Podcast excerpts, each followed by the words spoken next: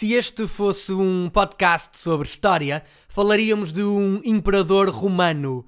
Como é um podcast sobre figuras e acontecimentos do futebol português na década de 90 e início dos anos 2000, tínhamos duas opções: ou o central ou o guarda-redes.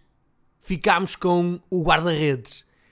Chegado a Portugal no verão de 96 para defender a baliza do Rio Ave, estreou-se nos Arcos frente aos Salgueiros no empate a uma bola na jornada inaugural do campeonato 96-97.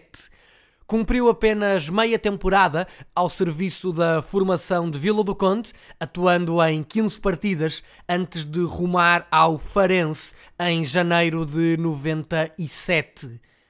A estadia no Algarve durou uma temporada e meia, tendo sido totalista no campeonato 97-98, ano em que se mudou para Belém para representar o Belenenses, que pela quarta vez na sua história competia na segunda divisão.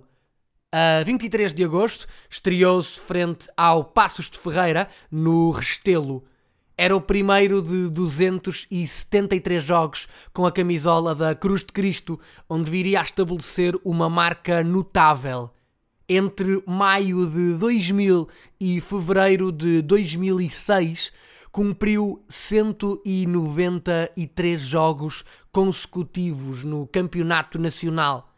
Nesses 5 anos e 9 meses, nenhum outro guarda-redes assumiu a baliza do Belenenses em jogos a contar para o escalão maior. Se olharmos para as restantes competições no mesmo período, esteve de fora em apenas quatro ocasiões, todas a contar para a Taça de Portugal.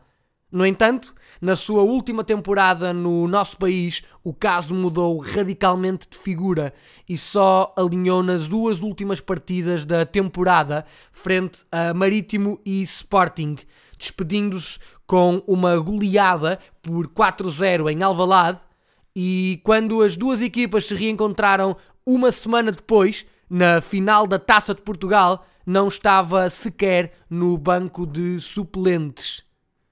Nove temporadas e 339 jogos em solo nacional garantiram-lhe um lugar na memória de muitos adeptos portugueses. Falo de Marco Aurélio. Eu sou o Paulo Freitas e este foi o 24 episódio do podcast No Mundo dos que são grandes. Até breve.